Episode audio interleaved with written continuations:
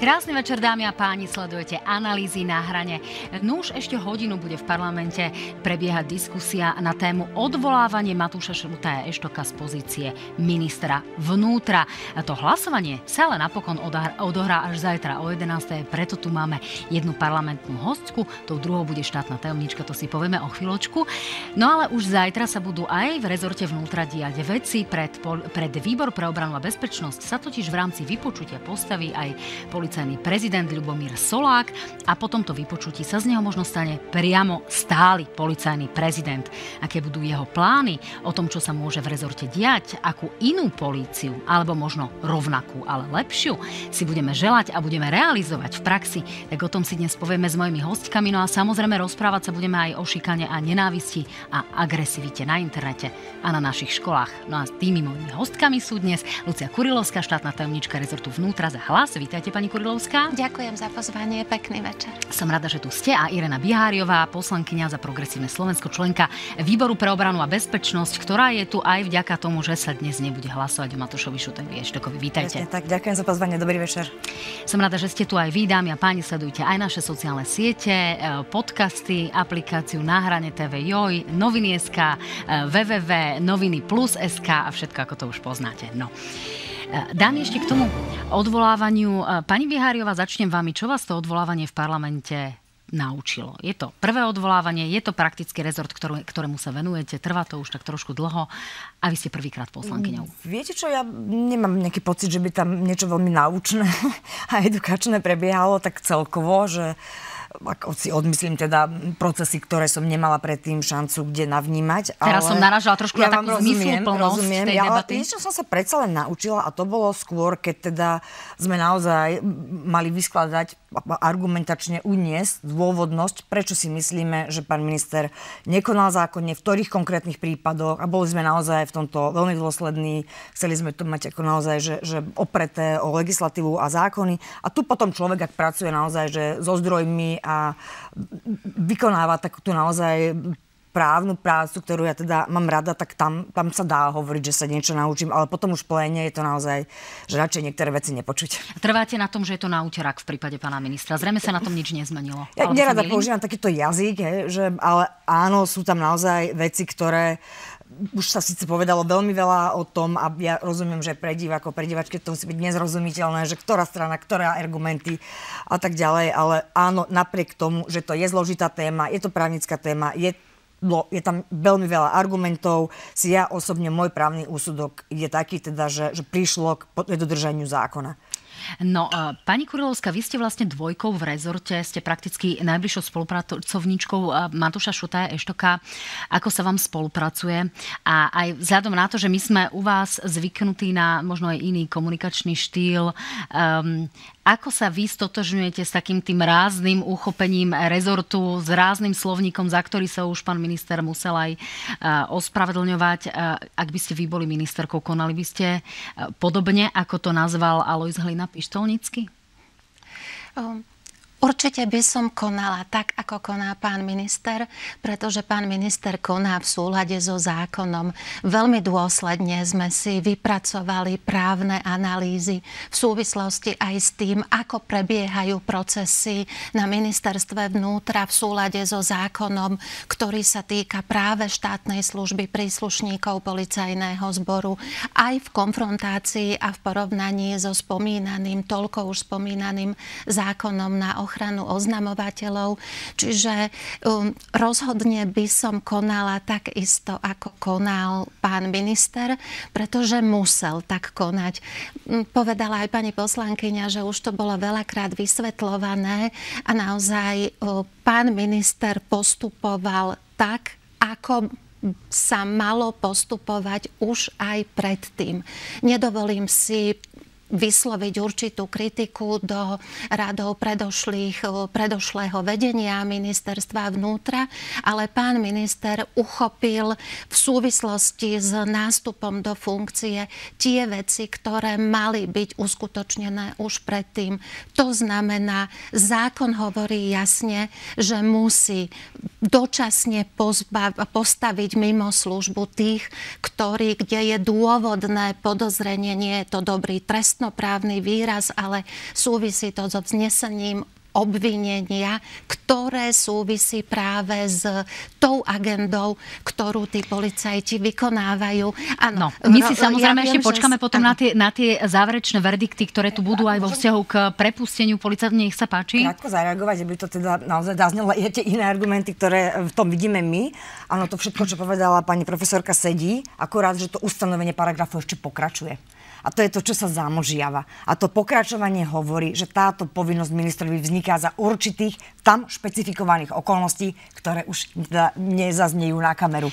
A tie okolnosti sú, ak by som to veľmi zjednodušila, majú vyjadriť určitú hrozbu, ktorá hrozí, ak bude takýto policajt v službe a zároveň teda uh, je vznesené presne tak obvinenie. Tá, slu, tá hrozba, a to je tá realita 2,5 roka, keď je stíhaný, sa nestala. Takže nemôže byť zároveň tvrdené, že je tu naozaj preukázané, že je hrozbou. Keď dva roky sa vlastne, hej, ten čas ukázal, že Dámy, ja, ja rozumiem, že vy dve by ste Pardon, tu vedeli áno, mať hodinu akademickú hrozba, diskusiu právnickú. Tá hrozba vzniká už tým právnym podkladom, čiže vydaním uznesenia o vznesení ob obvinenia, ktoré nemá suspenzívny, čiže odkladný účinok. No, dámy, tuto musím naozaj zastaviť, lebo považujem tému e, šikana, nenávisť a podobne a zmeny, ktoré môžu nastať v policii za dôležitejšiu, čiže k tomuto sa môžeme vrátiť. Napríklad pri prípadnom ďalšom odvolávaní ministra, ak tu budú nejaké rozhodnutia aj správnych súdov a podobne, zrejme sa toho dočkáme. Takže e, poďme k tej policii. Zajtra teda e, sa bude konať to vypočutie pred výborom na obranu a bezpečnosť. Je to základná podmienka preto, aby mohol byť nový policajný prezident inštalovaný do funkcie. Pani Kurilovská, čo si vy vy osobne sľubujete od pána Soláka? Vieme, že je to človek z terénu, vieme, že je to človek, ktorý si zažil tú políciu v regióne konkrétne, môžeme prezradiť v Spišskej Novej Vsi, čiže má, má v úvodzovkách odchodený ten terén. E, čo by v tej policii mohol zmeniť? A teraz ma naozaj veľmi nezaujímajú v tomto kontexte e, také tie elitné útvary, NAKA, povedzme e, špeciálne oddelenia ako to ako to policajti poznajú, to NCODK, tie špeciálne činnosti, ale ten radový výkon radových policajtov v teréne. Áno, podľa mňa policajný prezident má byť ten, ktorý si prešiel skutočne všetkým od, od toho policajta, ako, ako sa hovorieva na ulici, ktorý, ktorý potom aj mal určitú, určitú kariéru, čiže vie navnímať, má tie osobné vlastné skúsenosti s tým, ako funguje polícia, ako to vnímajú policajti, aký má mať policajt ako prvého kontaktu prístup Čiže ja som to hovorievala aj pri policajnom prezidentovi Lučanskom, taký ten výraz, že je to ten starý policajt, ktorý si skutočne prešiel celým tým výkonom služby a takým, takým navrhnutý kandidát na policajného prezidenta, ktorý je teraz poverený vedením je, je. A čo sú povedzme Čiže... tie zručnosti, ktoré aktuálne chýbajú, ktoré potrebujeme v tom policajnom e, zbore zlepšiť, povedzme nejaké to citlivovanie vo vzťahu k niektorým e, typom páchateľov trestnej činnosti, e, čo jednoducho v tom teréne zlepšiť okrem výstroja a výzbroje, ako je to tak, teda ten tradičný problém? Rozhodne výstroj, výzbroj, všetko to, čo policajti toho prvého kontaktu, ako sú to tie jednotky, dvojky, triedy, ktorí naozaj potrebujú mať všetko to, aby, aby vždy, aby častokrát neboli tí páchatelia pred tou políciou, aj z hľadiska napríklad samotného, samotného vybavenia v zmysle motorových vozidiel, toľko niekoľkokrát opakovaných kamier napríklad, ktoré sú aj na ochranu samotného policajta, ale rozhodne mal by celkovo aj, ten, aj tá vízia, vízia rezortu je, že sa má zlepšiť postavenie policajtov, ktorí sú nie na tých, ako ste aj vypovedali, elitných útvaroch, ale tí, ktorí vykonávajú tú každodennú činnosť, ktorí majú jednak byť tí, ktorí následne požívajú dôveru občanov, ale ktorí ktorí sú aj svojím spôsobom chránení a stojí za nimi, jak, tak ako aj policajné prezídium, tak ako aj ministerstvo vnútra. To znamená zlepšovať ich postavenie aj v zmysle, v zmysle platov, v zmysle benefitov a všetkého, čo s tým súvisí, aby to boli atraktívne, atraktívne výkony jednotlivých služieb policajtov a aby sa zvyšovala dôvera v políciu. A to je tá dôvera, občan... o ktorej práve chcem hovoriť. Uh, prepačte. Uh, pani Biháriová, vy ste dlho pôsobili v, v ľuďoch proti rasizmu, v občianskom združení, uh, ktoré riešilo aj, aj záležitosti, ktoré sa týkali povedzme toho, že mnohí policajti mali príklon ešte v minulosti k hnutiu skinheads. Boli tam také tie zručnosti, chýbali mnohé zručnosti. Brutalita, si to do, do istej miery niekedy aj policajná brutalita, ale nedovolím si to hovoriť naozaj plošne. Pani Kurilovská hovorila o tom, čo vie vlastne ministerstvo slúbiť a čo vie z organizačného hľadiska urobiť. Skúste mi vypovedať, čo sú také tie nášlapné miny, ktoré sa e, vlastne kde sa stretávame v tom kontakte občan, páchateľ a policajt, čo potrebujeme zlepšiť, aby uh-huh. sme tu nemali tú policajnú brutalitu a aby bolo, aby hej, platilo, hoci to hej, už nemajú na hej, autách, to po, hej, pomáhať a chrániť. Hej. Uh, takto, že ja najprv, a možno začnem trochu od konca, že prečo to tak doteraz nefunguje a nie je a čo tomu chýba a ako sa nedostatok prejavuje potom naozaj v tom vzťahu, tak ako ste povedali, medzi uh, policajt páchateľ, policajt občan. No to, čo celkovo je systémový problém a Slovensko je toho úplne, že, že naozaj dokonalým príkladom, je, že my nemáme vytvorený systém, ktorý stráži strážcov. A ak máte policajtov, ktorí nemajú naozaj že, že dôveryhodnú autoritu, ktorá dozoruje, či plnia svoje úlohy naozaj v súlade so zákonom, pred ktorou by cítili rešpekt, pred ktorou by teda... Inšpekcia vám nestačí? Presne o tomu ja mierim, hej, že, že ja, neviem, mne sa teda nezdá, že by mali nejaký rešpekt z toho, ak sa aj teda potom mediálne dostali von, naozaj veľmi, veľmi škaredé kauzy, vy ste to sama naznačili a to nie sú jediné. Hej. Ja mám pocit, že inšpekciu, ktorú sme vydávali prvýkrát najčastejšie, o, bolo práve v súvislosti s teda tzv. vojnou v policajnom zbore. Ja si nepamätám, že by tak horlivo sa za, naozaj zasadzovala a tie prípady nie sú z dávnej minulosti z doby skinheads. Povedzme, keď boli policajti na razi, v razi um, v obci zborov napríklad, hej, Moldava Deto. Je veľmi veľa takýchto škaredých prípadov, nielen vo vzťahu k rómskej menšine a to teda ja veľmi nerada paušalizujem a vždy si tých policajtov zastanem, lebo ja som s nimi 14 rokov robila a, a klubok dole naozaj, že, že ako to majú naložené a ako veľa obetujú za to málo, čo dostávajú, to nech tu teda zaznie. A teda ak tam takýto systém nefunguje, ak sa oni ani nemôžu spolahnúť, že budú ich činy spravodlivo posudzované a bude tam aj istý typ mentoringu, tak sa vlastne deje to, že policajt nemusí mať úplne záujem na dôslednom vyšetrovaní a stíhaní, lebo veď to ho bude naháňať a, a možno to aj niekomu bude vyhovovať. A rovnako tak vo vzťahu k obeti, častokrát sa stávalo aj z mojej vlastnej praxe, zvlášť znovu, ak išlo o príslušníkov, nemuseli zrovna menšiny, ale takých, neviem, zo sociálne poddimenzovaného prostredia, Napriek tomu, že boli obete, celý výsluch prebiehal tak, ako keby boli páchatelia. Hej, hovorím o sekundárnej viktimizácii. Uh, rozumiem. Chýbal tam tá citlivenosť, chýbal tam vlastne schopnosť meniť dialog podľa toho, s kým sa kedy bavím. Pani Kurilovská, my už tu nemáme situácie, ktoré sa tu odohrávali pred 20 rokmi. To znamená, kedy nám policajti nechali uh, malé rómske deti sa fackovať na policajnej stanici. Ale určite tu nejaká taká tá uh, ešte nedokonalosť, ak to takto jemne nazvem, určite tu nejaká je. Máme tu veľký počet migrantov a podobne. E, je potrebné robievať nejaké školenia, edukovať, zlepšovať tie zručnosti policajtov, ktoré sa týkajú nielen toho priamo výkonu tých hmatov a chvatov, ale aj tých mekých zručností, ktoré by mali mať v komunikácii s občanom, aby ten občan nemal pocit, že to sú tí, ktorí dávajú pokutu a tí zlí, ktorí povedzme nevedia sa so mnou kultivovane rozprávať.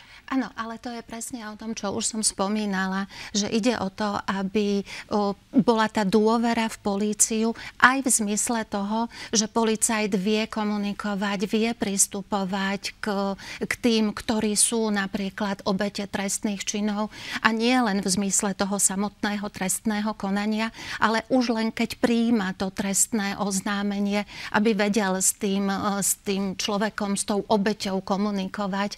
A tento systém je nastavený a mienime v tom vo výraznej miere pokračovať. Ja som to začala už na Akadémii policajného zboru, kde máme aj samostatné kurzy pre policajtov, ktorí sa učia všetky zručnosti, akým spôsobom komunikovať s tzv. obzvlášť zraniteľnými obeťami, ako nastaviť celý ten systém komunikácie v zmysle toho, či ide o, o dieťa, ktoré bolo svetkom napríklad určitého, určitého týrania alebo sexuálneho násilia, alebo nebodaj obeťou. Čiže celé tieto prístupy sa policajti učia v zmysle kurzov, ktoré sa uskutočňujú. Takisto všetci policajti z celého Slovenska prešli kurzami, kde sa oboznamovali s tým, ako sú nastavené ustanovenia tzv. zákona o obetiach, ktorý už sa nám podarilo po veľmi dlhej dobe uviezť do praxe, ako majú komunikovať aj so psychológmi, ktorý má byť, príto, ktorý má byť prítom prítomní pri jednotlivých výsluchoch. Čiže rozhodne tieto, tieto zručnosti sú nastavené a určite, určite ich budeme výrazne posilňovať aj v zmysle toho, aby boli určité metodiky, ako pristupovať k tomu. Čiže školenia pre policajtov určite, až po posledné tie, oddelenie obvodné ale, niekde áno, v Sobranciach a podobne? Áno, alebo ako áno, si to vy v praxi predstavujete? Áno, samozrejme, aj v tom spočíva, spočíva tá metodika toho, ako, lebo vždy je dôležité, ako pristupuje k samotnej obeti už ten, ktorý, keď príde týraná žena a chce podať trestné oznámenie, respektíve možno to ani neformuluje ako trestné oznámenie, ale hovorí o tom, čo všetko sa jej stalo, nemôže policajt postupovať tak, že by to trestné oznámenie neprijal, nevypočul ju, nespísal o tom úradný záznam a nepostúpil to orgánom činným v trestnom konaní. Čiže aj metodika takého takéhoto prístupu bude v praxi, v praxi aplikovaná. A ja tiež, ako povedala aj pani poslankyňa, ja tiež budem vždy tá, ktorá si bude zastávať policajtov, pretože to, čo je niekedy mediálne proklamované z hľadiska určitého um, neadekvátneho prístupu niektorých policajtov, je, nie je vo veľkej väčšine alebo pri veľkej väčšine policajtov. Tak ja tu za novinárov môžem povedať, že aj vďaka takýmto veľkým prípadom sa potom učíme citlivovať a učíme sa, ako to na budúce robiť no, inak. Nie som si úplne istá, prepáčte, lebo ja som veľká fanúšička tých školení a chvála Bohu za to, že sa do toho dávate a v tomto veľmi držím palce. Ale teda tým, že som Bratislavu Snina prechádzala naozaj niekoľko rokov a všetkých inštruktážno-metodických zameraní som sa zúčastňovala, tak som v jednej chvíli pochopila, že toto už nemá zmysel. Že tu sa proste musí urobiť systémová zmena. Ja teda som bola špecializovaná na trestnú, e, trestné činy extrémizmu a v jednoducho, keď si zoberiete všetky uznesenia vydané v nejakom, neviem, 10 ročí, tak vy máte pocit, že v tejto, na tom teritoriu nikdy nebol právny štát, že to ani nemohlo byť, že ako je to možné? Kde boli prokurátori? Ako sa takéto veci mohli diať? Ako sa takéto veci dostali do spisu? Že to sú neuveriteľné veci. Ja som teda na základe toho potom urobila aj veľkú analýzu, predložila som ju e, výboru tzv. VRAX, ktorý je na ministerstve vnútra, kde sú teda samozrejme aj všetky dotknutí, všetky dotknutí, všetky dotknutí aktéry. Bavili sme sa o, tejto, o, tejto, o týchto zisteniach a, a teda v dôsledku toho sa zverila trestná činnosť, e, teda riešenie trestnej činnosti extrémizmu špecializovanej trestnej, teda tej sústave inštitucionálnej a tam sa hneď dostavili výsledky. No, pani Biháriová, pomenujte teda tri základné body, ktoré by ste povedzme aj odporúčili pani Kurilovskej, čo urobiť, aby sa tá situácia zlepšila, aby sme tu nemali povedzme napríklad aj v tých marginalizovaných osadách e, možno nejaké situácie, ktoré by ne, neboli úplne Hej, v súlade s e, konaním v rámci ľudskoprávnych Myslím, že tam máme vlastne aj taký ten postojový konsenzus, ale je to potom možno už naozaj iba na tých technikách. Naozaj, tak ako som povedala, že musíme mať funkčnú, dozorujúcu, kontrolujúcu inšpekciu, ktorá má dôveru tak v radoch príslušníkov policajného zboru, ako aj verejnosti. A nemá byť nepriateľom, ale má byť naozaj takou aj tou, tou mentorskou oporou, a hlavne nemá stať v systéme, hej, tam, kde stojí teraz, lebo nemôže policajt kontrolovať policajta, ktorým bol predtým na oddelení, povedzme symbolicky. To za prvé, že toto inštitucionálne doriešenie. Za druhé, uh, súhlasím presne s tým tréningom, ako ste aj, ako ste aj naznačili, tých uh, mekých zručností a naozaj to robiť poctivo a aj ich akože možno k niektorým tým vyrušovať v tých zaužívaných rutinách, ak to tak môžem povedať, lebo, lebo to bola teda tiež jedna z tých chýb uh, uznesení, ktoré som tam identifikovala. A, a do tretice um, rozmýšľam, ešte jednu vec, som, jednu vec som mala veľmi dôležitú na jazyku. Ja si možno spomeniem, keď budeme pokračovať. Tak, poďme ešte pred uh, reklamnou prestávkou ešte k jednej téme a to sú tie bývalé rómske hliadky. Dnes sa nazývajú skôr uh, MOPSkami, to sú tie miestne občianske a preventívne služby, aby sme tam teda ten, ten pôvod uh, nejakým spôsobom nezdôrazňovali, nezvýrazňovali. Pani Kurilovská, tu aj KDH vyzýva na to, aby sa tie peniaze vyčlenili. Vieme, že každý rok je problém s týmito MOPSkami. Každý rok bojujú o nejaký grant, každý rok samozprávy prosím prosia, že im to veľmi pomáha a že teda tie peniaze by sa mali nájsť. Čiže e, budete vy na ministerstve bojovať za to, aby to bol štruktúrálny výdavok, aby sa možno posilnili tieto mopsky a možno, a to je taká doplňujúca záležitosť, e, aby sa ocitli, povedzme, ľudia z týchto, z týchto hliadok, napríklad aj v autobusoch. Vieme, že aktuálne sa je výluka niektorých spojov, pretože sa tam vodiči jednoducho boja obsluhovať niektoré obce. My sme aj v rámci predvolebnej kampane identifikovali veľa práve takýchto problémov problémy aj práve takého charakteru, že boli, boli miesta, kde proste mali problém ísť aj sanitky, pretože nebolo, nebolo to bezpečné. Prešla som viaceré obce, kde, boli aj, kde bola väčšia, väčšia komunita týchto, týchto aj rómskych občanov, ale nehovorme vyslovene len o rómskych občanov, hovoríme o určitých neprispôsobivých občanov, pretože to nie je len o farbe pleti. Samozrejme, ale keď hovoríme to sme naozaj o, nechceli, aby sa to koľko, keď hovoríme, keď hovoríme o konkrétnych rómskych asistentoch a mobskách, budeme to rozhodne podporovať tak ako som povedala na začiatku, identifikovali sme tieto problémy a ja som bola tá, ktorá si prešla celé Slovensko a, a sme to slúbili, že takýmto spôsobom budeme postupovať, pretože rómsky asistenti majú svoje obrovské opodstatnenie, aj keď, aj keď ide aj napríklad o policajtov, ktorí nie sú, nie sú Rómovia, ale, ale, v tej, ale v tej komunite majú ten rešpekt, vedia s, s, tým, s týmito ľuďmi komunikovať a ten rešpekt v podstate znamená potom to, že sa už, už veci potom nastavujú úplne, úplne ináč. Áno, aj mnohí riaditeľia si, si pochvalujú, že tá, tieto... že tá dochádzka sa zvýšila. Ano, Čiže tie autobusy si viete predstaviť, ano. že tam, kde povedzme sa ničil ten majetok a keď sa podobne. takéto problémy identifikujú, čo vieme, že teraz momentálne v okrese Poprad, v okrese Spišská Nová Ves tieto problémy sú, tak je potrebné, aby sa, aby sa konalo v tomto zmysle. Pani Bihariová, vy by ste vedeli podporiť návrhy, povedzme, ministerstva vnútra, pokiaľ by šlo o no nejaké no, opatrenia. Ja som tých návrhov, lebo, lebo toto no, je povedzte, zase, ideme čo do je? 90s, preboha, toto boli prvé veci, ktoré sa skúšali. A my už dneska vieme, že politika, represie a reštrikcie... Uh, nie, nie, toto, toto naozaj ja nejde o, o reštrikciu. Oni sú kont- budú kontrolovať, hej, budú zasahovať Ale proti neželanému správaniu. Nie, to, to nie, nie sú policajti. O... Čiže tie mopsky vám nevyhovujú nie, nie, nie, z tohto nie, to? Som povedať, to som vôbec nechcela povedať, že je to niečo, čo má byť nice to have, ako sa hovorí, že super super budeme mať a, a má to svoju úlohu, to ja vôbec nechcem spochybniť, ale my už dneska musíme o tejto téme v úplne iných dimenziách rozmýšľať, hej, že, že baviť sa o mobskároch v roku 2023 je, je nepochopenie reality, v ktorej žijeme. Rozumiem, len asi nemáme zatiaľ nič lepšie, čiže povedzte, čo by bolo lepšie z vášho pohľadu, čo by ste no, povedzme boli ochotná to, podporiť, čo je takéto inovatívne. Ja že nie, samozrejme, nie, nie je samozrejme v rezorte a mandáte a vymedze, vymedzení tej vecnej pôsobnosti ministerstva vnútra zaradené a to už je dneska naozaj tiež taký evergreen, že vy nemôžete integrovať, vôbec zlepšiť tie povedzme patologické vzorce správania u tej um, komunity, ktorá sa nachádza v patologickom prostredí. Patologické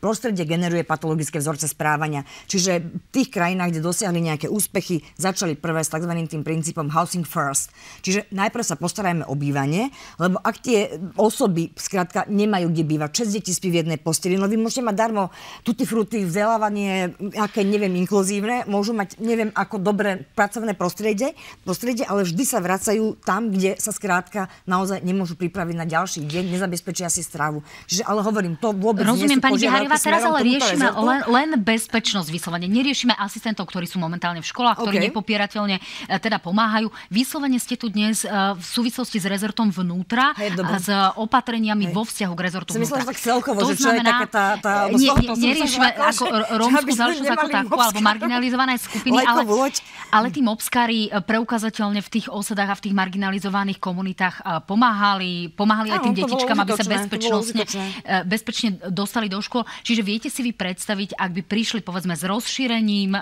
nejakého využitia, povedzme aj e, pre, e, pre tie autobusy, pre účasť tých autobusov, lebo to je vážna záležitosť, keďže sa nám v Košickom kraji, pokiaľ viem, tak obmedzil počet tých liniek, pretože tí vodiči tam jednoducho nechcú chodiť, pretože V tie Bratislave autobusy sú- budeme potrebovať No, nejaké... tak povedzte, že či jednoducho by ste boli ochotní vláde v tomto zmysle dať nejakú pomocnú ruku Určite. a aj ako odborníčka nejaké návrhy Ja opatrení. som teda už aj sama um, teda navrhla pánovi ministrovi nejaké také typy, že odkiaľ sa dajú čerpať uh, tzv. tie príklady dobrej praxe. Spomínala som mu taký tiež, myslím, že celkom známy prípad, ktorý sa uplatňoval v Amerike, v Los Angeles. Šlo o naozaj veľmi, veľmi naozaj kriminálne prostredie, že to, čo sa my rieš, bavíme o tejto tomto type kriminality, a to nechcem byť nejaká podceňovačná, že to je stále akože, že niečo riešiteľné. Toto boli generácie hispánskych veľmi nebezpečných gangov, kde sa pravidelne každý rok stávalo, že buď teda prišlo k strieľačke a boli uh, hej, ukratení na životoch obyvateľia komunity alebo, alebo samotní policajti. A naozaj sa to hrotilo, hrotilo, hrotilo, až sa stala taká vec, paradoxná, ktorú nikto nečakal, že si tí policajti povedali, že a tak poďme na to inak. Poďme tam za nimi a, a vyzložme si uniformy a budeme mať s nimi každý štvrtok, sa to volalo, že Tivit Cup, každý štvrtok budeme mať kávu, budeme im pomáhať odnášať deti do školy a za 10 rokov sa stalo presne to, čo pani profesorka spomenula, že sa vybudovali nejaký typ dôvery, ktorom, ktorého výhodou bolo to, že tá komunita im dokázala identifikovať podstate osoby, ktoré boli naozaj aj pre nich nebezpečné a, a ohrozovali ich, lebo vždy tá komunita je pestrofarebná, aj keď sa zdá, že, že je rovnaké farby pleti, nie, sú všetci v nej rovnakí a takisto sa v nej stávajú obeťami niektorých, niektorých tých patologických osobností, ale to je niečo, čo je výsledok. To je niečo, s čím nemôžete vstupovať do procesu. Že to je človek, ktorý bude mať dôveru, nie on ho bude mať dôveru na konci. A vy na konci toho procesu, a, a je to naozaj, že, že veľká robota, to nechcem vôbec akože hovoriť, že poďme si to tu do zajtra naplánovať a od zajtra hej, budeme stavať svetlé zajtražky, ale aspoň to odhodlanie a, a, a chuť poznať niečo iné, ako sme tu doteraz skúšali, si myslím, že by sme my teda určite veľmi ocenili a podporili. Tak, eh, to máte taký malý prísľub. Uvidíme, s čím príde rezort vnútra, s čím príde konkrétne pán Solák. Takže dámy, teraz si dáme kratučku prestavočku a po prestávke sa naozaj budeme rozprávať o tom, čo je mimoriadne vážne a to je šikana a nenávisť. Ostaňte s nami.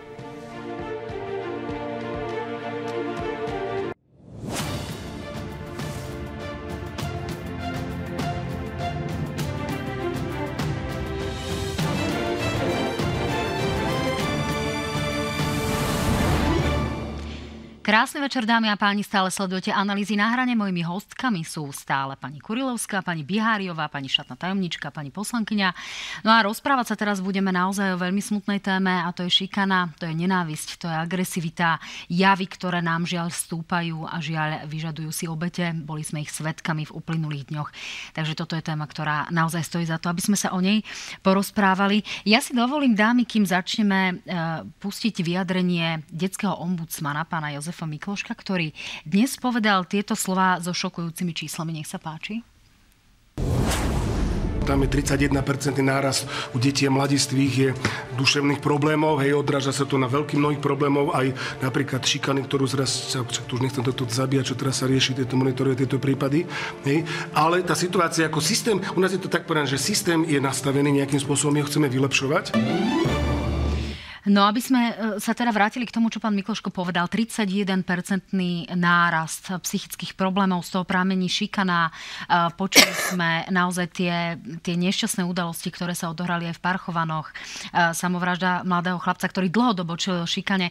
Pani Kurilovská, čo sa s tým dá robiť? Vieme, že policajní preventisti chodia na školy, robia školenia, chodia, vysvetľujú deťom, ale čo sa dá urobiť ešte viac, keďže tá situácia aj po covide je taká, že tých problémov radovo narastlo? pokračovať v tom, ako sa nastavil systém v zmysle preventívnych všetkých opatrení, ale nie len v zmysle toho, aby sa vysvetľovalo na školách samotným žiakom, ale musí byť spracovaná metodika pre samotných učiteľov, aby učitelia vedeli tieto problémy pomenovať, aby to vedeli rozpoznať, aby aj bola, aby tí učitelia vzbudzovali dôveru, aby žiaci mali tú dôveru a vedeli sa zdôveriť, aby aj samotní učitelia vysvetľovali, čo všetko sú prejavy šikany, pretože robili sme prieskum aj v tomto zmysle, kde naozaj vyšlo tiež obrovské percento e, tých, ktorí sa už so šikanou stretli, ktorí boli svetkami šikany ale tiež tam bol jeden taký zaujímavý jav, že niektorí to nevedia ani pomenovať, že to, čo sa im deje, tak nemajú pocit, že sú to určité prvky šikany alebo že sú ohrození a že to sa diať nemá. Takisto učitelia nemajú dostatok vedomostí o tom, akým spôsobom majú postupovať, že majú oznamovať e, všetky tieto skutky, že už, je, už to môže byť aj trestná činnosť. Čiže pripraví aj... rezort vnútra, povedzme nejaké metodické postupy, opäť e, školenia pre týchto učiteľov, ktorí možno naozaj viacerí z nich učia 40-50 rokov. Mnohí si možno povedia, veď sa tu tie deti vždy byli, veď to tu vždy bolo, ale opäť, e, keďže nám to narastlo a keďže e, vývoj zastaviť nechceme ani nevieme, tak s tým musíme niečo urobiť. Čiže čo z vášho pohľadu je schopný rezort vnútra urobiť, aby sme tým deťom pomohli a aj tým školám zlepšili tú situáciu? S odborom prevencie kriminálnych kriminality som už mala porady, kde sme aj hovorili o tom, ako sa zapojiť do projektov. V určitých projektoch sme zapojení, aby sa vedeli riešiť tieto veci aj v zmysle kyberšikany, aj v zmysle toho, ako postupovať priamo na tej, na tej konkrétnej škole, keď k niečomu dôjde, keď už je problém. Ale veľmi dôležitá je tá samotná prevencia, ktorej sa rozhodne budeme venovať sme aj, aj teraz už máme na pravidelnej štvrťročnej báze regionálne porady, kde sa sklbí v podstate, sklbia sa vedomosti a poznatky jednotlivých, jednotlivých subjektov, či už je to zo strany škôl, takisto aj zo strany samozpráv štátnej správy. No, pani Biháriová, zdá sa, že rezort vnútra to nechce nechať vyhniť. Vy si viete predstaviť nejaké efektívne opatrenia aj v tejto sfére? Sfére niečo, čo by ste vedeli možno nielen podporiť, ale možno navrhnúť, možno e, čo potrebujeme vyriešiť, čo je také akutné, aby sme to vedeli trošku urýchliť, ten Úplne progres. to najľahšie, čo môžeme urobiť teraz a čo zvládne urobiť každý minister, aby prestal byť šíriteľom absurdných lží, dezinformácií, hrotenia, manipulovania verejnou mienkou vo svoj prospech, vrátanie pána ministra vnútra, nech mi je to odpustené. Ak budú mať takého ministra, ktorý rozpráva, čo všetko rozprával vo predvolebných kampaniach, no tak neviem, že ako to ministerstvo bude teda naozaj spôsobile dávať niekomu metodiku, ale, ale viem, že štátna správa je profesionálna a, a možno to zvládnu, budeme držať palce. Čiže to by sme mali odtiaľ naozaj začať. A to teraz nemyslím len vo vzťahu k predsedovi, podpredsedovi strany hlas, ale naozaj blok poslancom. Toto nie je a neprešlo to samozrejme so začínajúcou vládovaní poslaneckou zostavou. No, nechcem si pripomínať nedávny, nedávnu návštevu, ktorá tu sedela, že áno, že tie chrapunské správanie, to, že sa niekto má, nevie inak uchádzať o dôveru voličov, len tým, že bude proste zneužívať to, že žijeme v informačnej smršti a bude parazitovať na tom, že ľudia sa prirodzene aj obávajú nových vecí, aj strácajú istotu, aj strácajú dôveru a budú im živých ľudí, najčastejšie menšiny, prípadne politických súperov, podhadzovať ako živé teršeno. Takto nevybudujeme nič. No faktom je, že naozaj tie deti potom zrka- zrkadlia aj tieto názory svojich rodičov, ktoré sa odrážajú aj v agresivite na sociálnych sieťach. To si naozaj nemusíme v tomto zakrývať oči.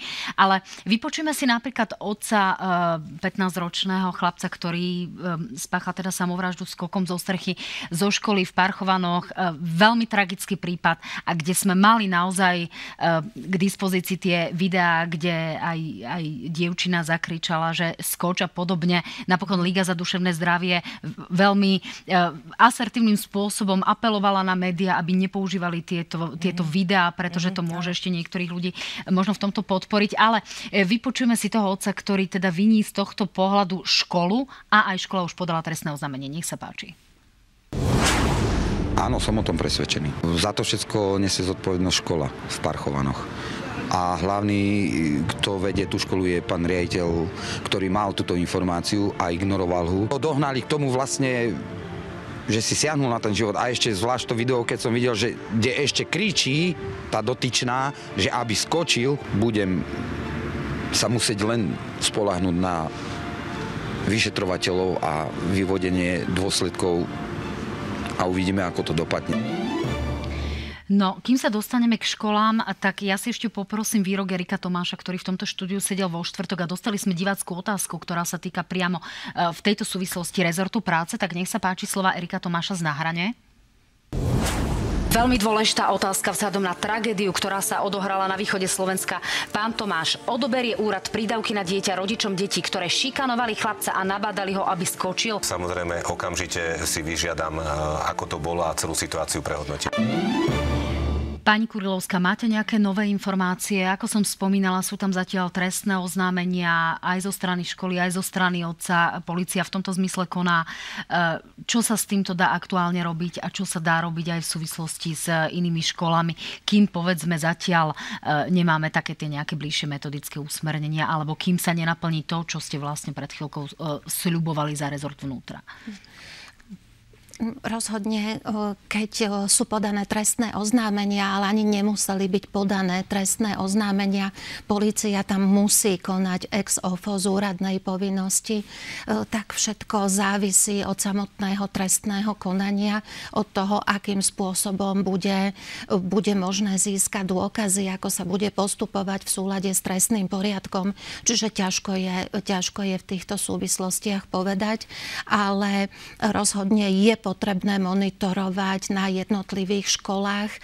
V súčinnosti, to už je ale prierezovo, to sú viaceré ministerstva, aj ministerstvo školstva, aj ministerstvo práce, monitorovať, ako na školách sa či či takéto veci už boli, boli nejakým spôsobom objavené. Čiže k tým, týmto veciam sa, sa venovať. Ťažko, z hľadiska ministerstva vnútra hovoriť o tom, ako, sa, ako postupovať, postupovať na školách. Polícia ale, ale mala veľmi efektívnu... prevencii, ako som hovorila. Áno, Smerom k prevencii, pardon. Uh, Polícia mala veľmi efektívnu, efektívnu kampaň, čo sa týka hoaxov, boja proti hoaxom, uh, aj stránku, ktorá sa toho týka. Uvidíme naozaj, ako to bude fungovať v tomto volebnom období, ale uh, nezvažujete, že v tejto situácii, ktorá je tak dramaticky vyhrotená, kde sme mali zase prípad v Šali, e, pobodania rodinných príslušníkov. Na východnom Slovensku, kde e, vnúčka e, pobodala svojich starých rodičov. Nezvažujete naozaj investovať do kampane, ktorá aj tým deťom ukáže, že čo je to tá šikana, čo si to všímať, že čo si vlastne všímať a že už aj krádež desiatý je šikanou? Je šikana rozhodne. Tá má rôzne prejavy a no, tá kampaň, kampaň je tak, ako máme nastavenú kampaň aj v súvislosti s obchodovaním s ľuďmi, násilie na ženách páchané, tak rozhodne aj v súvislosti s týmto. Ono v rámci odboru prevencie kriminality prebiehajú tie kampane a rozhodne budú, budú posilnené a bude sa v tom pokračovať. Tak, ďakujeme za prísľub, pani Biháriová. E, potrebujeme takúto kampaň akutne a no. čo potrebujeme najviac? To, ja som sa teraz udietla vo veľmi ironické a paradoxnej situácii. Autor tej kampane je teda môj partner a robil ju, myslím, ideový, ideový alebo manažerský v tom zmysle autor, koncept. Robil ju ako šéf e, Centra boja proti dezinformáciám, dezinformáciám a hybridným hrozbám, ako, ako naozaj, a nehovorím to teraz odhľadnúť teda od toho, že to je môj partner, lebo dlhoročne pôsobil v týchto štruktúrach, myslím, že na túto tému. Áno, je to pán Milo, je to známe. Presne tak. No a teda on odišiel, hej, a a poznajúc tie pomery znútra a to, čo sa vlastne vo vzťahu k tejto téme začína diať. Nehovorím, že nevyhnutne v tomto rezorte, ale tak vieme, že už sa začali uh, hej, brať kapacity na úrade vlády, že sa táto téma úplne postavila na perifériu, že sa dokonca v istej fáze označovali za aktérov nejakého Watergate puču, hej, že to bolo hrozné, čo im robil štát a, a vlastne v tom čase opozícia. Že ak toto bola odmena za ich prácu, tak je to nešťastné, ale čert ber, ja budem naozaj akokoľvek ochotná, napomocná, ak budem môcť a vidieť, že je táto vláda naozaj... Teraz teda hovoríme tá, čo... o hoaxoch. Teraz hovoríte o hoaxoch. A o hybridných, a o hybridných hej, hrozbách, hej, áno.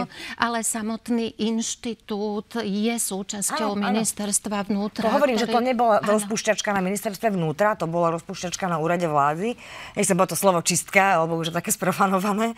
Tam sa nepredložili zmluvy teda vybudovaným kapacitám a to je vždy veľmi ťažko na špecifické témy, keď si vytvoríte odborne zdatných tým a potom sa to zrazu ukáže vieme, ako že odišiel aj ten hlavný policajný admin, ktorý stál za, áno, za tou áno. úspešnou stránkou hoaxy a podvody, ale aby sme sa vrátili k tomu, čo hovorila aj pani Kurilovská, čo som sa aj pýtala, tak to je uh, s hoaxami spojená šikana, uh, čiže potrebujeme nejakú širšiu kampaň, nejakú väčšiu a rámcovo širšiu kampaň vo vzťahu k šikane, uh, posilnenie možno, že aj, aj finančných prostriedkov vyčlenených na toto?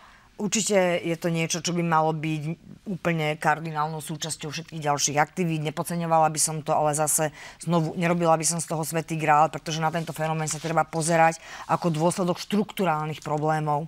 To nie je naozaj iba o tom, lebo v tej škole, o ktorej teda bola reč, ak sa nemýlim, dokonca boli aj, aj také tie mm, terénni pracovníci, ktorí sú v tých pozíciách nápomocní pri takýchto rôznych podozreniach.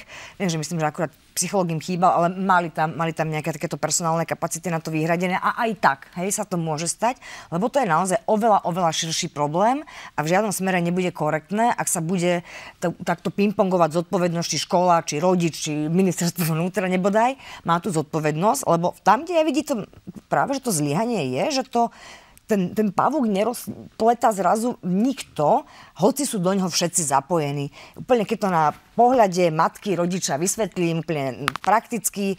Ja keď prichádzam pre dete o 5. domov, tak, e, do školy, tak ja mám skrátka 3 hodiny na to, aby som bola psychologičkou, matkou, kuchárkou, upratovačkou, zistila, čo ho trápi, či naozaj teda tiež nemá problémy so šikánou a potom robila vystrihovance a geografiu a ja neviem čo. A mňa to otravuje, keď ja sa nemôžem venovať práve tým výchovným veciam. Ja, ja tomu školu. úplne rozumiem, mám, mám dve deti v takom toho, veku. príklad toho štruktúrálneho, ale... že tu tie zložky, ktoré, lebo to naozaj potom nie je, že iba, že problém rodiny a teda poďme riešiť toto, problém školy, poďme riešiť toto. Lenže pani Bihariová, tí politici e, tu sú na to, ako zvolení zástupcovia, aby tieto problémy no, riešili. Isté, Čiže isté, isté. čo sú tie riešenia, ktoré dnes povieme občanom, že im ich ponúkame ako riešenie na šikanu a na ten drastický nárast uh, tých psychických uh, problémov, ktoré nám tu, uh, sa nám tu to, objavujú. To, čo som ja chcela povedať, je, že, že nezvaliť to proste na, na dva rezorty a poďte teda to potiahnuť. Tu každý, naozaj každý rezort by mohol prísť teda zo, v rámci svojej vecnej pôsobnosti s nejakou, uh, nejakým proste portfóliom nástrojov v rámci toho, čo ten ich rezort dokáže a môže, lebo toto je naozaj to je ten štruktúrálny problém. Za ministerstvo teda už aj niečo naznačila pani, pani štátna tajomníčka, tajomnička má v tom, čo povedať určite školstvo, lebo viete, ak to školstvo a celkovo systém vzdelávania je nadstavený na, na dobu páne a tie deti dnes čelia úplne iným hrozbám, hej, a, a sú vystavené tej, vlastne tej informačnej smršti, ako, ako to tak ja zvyknem nazývať. A ani si neuvedomujeme, že my už dnes nie sme zraniteľní ako fyzicky, psychicky a telesná integrita, ale už aj kognitívne schopnosti. A nikto a žiadna inštitúcia a škola duplom to nerieši. Dáva peťky za to, lebo nebolo dozdaný však čitateľský denník. My ešte tuto žijeme, hej. A, a v, v takýchto podmienkach sa baviť o tak vážnom probléme s tak nepripravenými inštitúciami, Že toto je to, čo sa mi zdá, že, že to si pýta naozaj, že zarezať hlbšie, hej? že neuspokojiť sa s tým, že veď kampaň bola a dali sme aj semináre a workshopy, nejaká konferencia. No a, ako budete no. zarezávať hlbšie, pani Kurilovská, keď už je tu takáto výzva? tak ako ministerstvo vnútra vo svojej vecnej pôsobnosti môže. Čiže rozhodne ja už som to tu povedala, áno, pokračovať v tom, aby, aby chodili, ale nie, nielen ide o to, aby, aby boli rozdané nejaké letáky, ale mm. rozhodne budeme postupovať tak, aby aj samotní mladí ľudia chodili mladým ľuďom vysvetľovať, o čo ide. Mm. Čiže aj e, študenti, a to sa, to sa aj dialo za môjho pôsobenia na Akadémii policajného zboru, že priamo študenti mm. akadémie sa, áno, sa, sa rozprávali, rozprávali, vysvetľovali kamarádsky, priateľský jazykom, ktorý, ktorým je rozumie. No, Áno, kedy si sa to pred 20 rokmi sa to volalo PIR aktivity. Tiež si to pamätám z gymnázia. No, dámy, poďme ešte na záver na zmeny v trestných kódexoch. Zatiaľ pán minister Susko o tom nehovorí nahlas. Mimo iného zatiaľ neprijal ani pozvanie do tohto štúdia. E, zatiaľ ale vieme, že to nastavenie má byť také, že delikty, ktoré sa týkajú ekonomickej trestnej činnosti, by nemuseli byť postihované tak prísne, ako sú aktuálne. A dôsledkom toho celého by možno možno, pani Kurilovská, mohlo byť e, takéto e, zväčšenie alebo vyšší rozsah možno korupcie, možno menší strach spáchania veľkej ekonomickej kriminality. Nemáme sa toho obávať? Nenarastie tu táto kriminalita? A doplním otázku ešte o to, že máme tu príklady e, významných osobností, ktoré sa nám dostali do výkonu trestu práve za veľkú ekonomickú kriminalitu. Nebudú tu rôzne e, otvorené tieto procesy a títo ľudia sa nám nám nedostanú von a bude to mať naozaj nejaký patologický dôsledok pre spoločnosť? Dôležité je, akým spôsobom bude, bude konkrétna novela trestného zákona a následne aj trestného poriadku prijatá.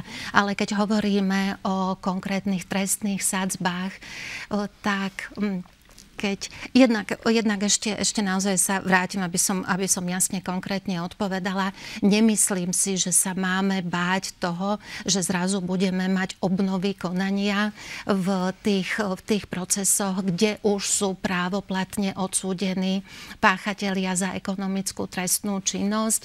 Dôležité je, ako budú prechodné a záverečné ustanovenia tej konkrétnej tak, novely. Na to upozorňujete. No, a skutočne ja si myslím, že to vníma, vníma aj verejnosť a my akademici o tom dlhodobo hovoríme, že máme veľmi nepomerne nastavené trestné sadzby.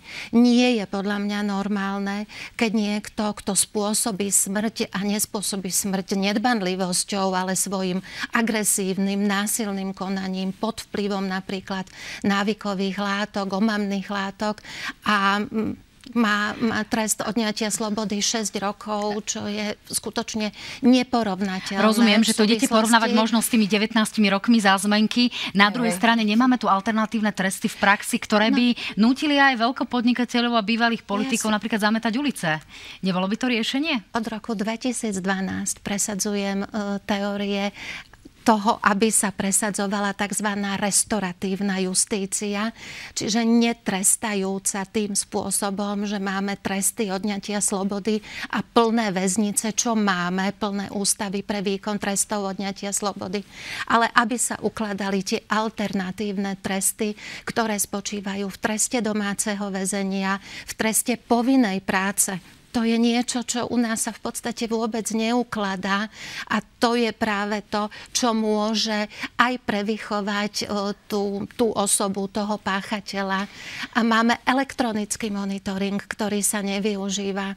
Ja. Skutočne 11 rokov presadzujem alternatívne tresty. No, pani Biháriová, 1,5 minútky dokonca približne. Čo sú tie najväčšie rizika, ktoré nám hrozia pri novelách trestných kódexov a čo by sme mali zmeniť, aby nám tu korupcia korupcia Ja si myslím, že tu odpoveď nám naznačuje e, samotná teda navrhovateľská sústava, e, bez ohľadu na to, kto všetko v nej koalícii bude, že problém vysokých alebo nepomerných trestov je cez všetky hlavy trestného zákona a oni nám hovoria iba o tej ekonomickej. Keď ste spomenuli, že o, aké iné alternatívne tresty, no prvé, napríklad koho by sa to malo týkať, sú tí, ktorých teda o, dnes nazývame ako konopní väzni, tých vôbec nie sú ako v merku tejto vlády, ale rieši sa, aby teda ten útlocit hej, bol dopriatý páchateľom kriminality ekonomické a tým budeme dávať teda domácu prácu. Veď tí chlapci pravda, práve, že... aj o drogovej, drogovej no, politike. Vychádzam len teda, teda že z toho, čo, čo som videla aj, aj v PVVčku, aj z toho teda najviac diskutovaného a čo najviac preniká von naozaj budeme vidieť presne aj to, že na to si budeme dávať ako opozícia pozor, čo sa dostane do tých prechodných ustanovení. Je to presne ako ste povedali, tam býva ten diabol v detailoch. A ako teda budú mať vypestovaný útlocit aj k iným, oveľa vážnejším typom kriminality, kde je tá neproporčnosť ešte oči viac oči kolúca. Tak dámy, ďakujem pekne, bola to mimoriadne bohatá diskusia. Myslím si, že vôbec napokon nebola akademická. Pani Kurolovská, ďakujem pani Bihárová, že ste tu boli. Ďakujem za pozornosť. Ďakujem veľmi pekne. Dámy a páni, teším sa, že ste boli s nami. Uvidíme sa vo štvrtok v náhrane. Majte sa fajn, pekný večer.